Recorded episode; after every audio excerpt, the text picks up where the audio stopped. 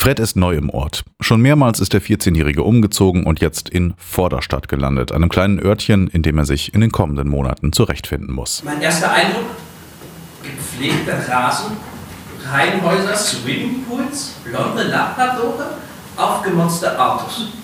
Wo man auch hinsieht. Es gibt sogar eine falsche Rakete neben der Autobahn, die niemals ins Weltall fliegen wird. Oh mein Gott. Das Umfeld ist nicht besonders berauschend. Freundinnen müssen her. Online lernt er den gleichaltrigen Dom kennen, mit dem er sich dann auch trifft, oben auf den Klippen über der Stadt. Mein erster Eindruck von Fred. Er versteckt sich hinter seinen Haaren und fühlt sich nicht wohl in seinen Klamotten. Mein erster Eindruck von Dom. Er hat rasierte Haare, die Arme vor der Brust verschränkt und ein finsteres Gesicht. Langsam tasten die beiden sich ab, finden heraus, wer der jeweils andere ist. Fred hat seinen Bruder und seinen Vater, die Mutter ist an einem Hirntumor verstorben. Dom hat seine Mutter noch, die allerdings ist geistig recht abwesend und bekommt kaum etwas von seinem Leben mit. Beiden gemein ist, dass sie sich in ihrer Haut nicht so recht wohlfühlen. Fred war in seiner Kindheit begeisterter Turner, schminkt sich inzwischen aber lieber. Und Dom benutzt erst seit kurzem männliche Pronomen und eckt damit immer wieder an.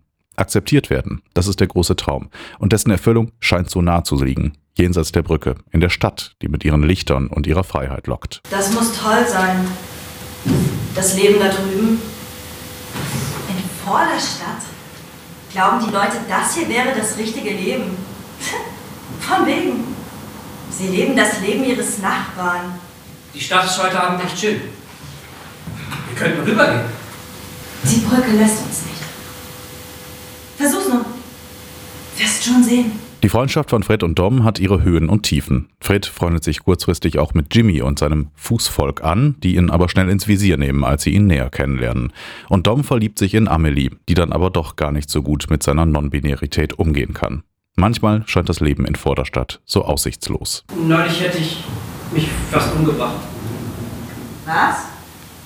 Ja, am Valentinstag stand ich auf der Brücke und wäre fast gesprungen.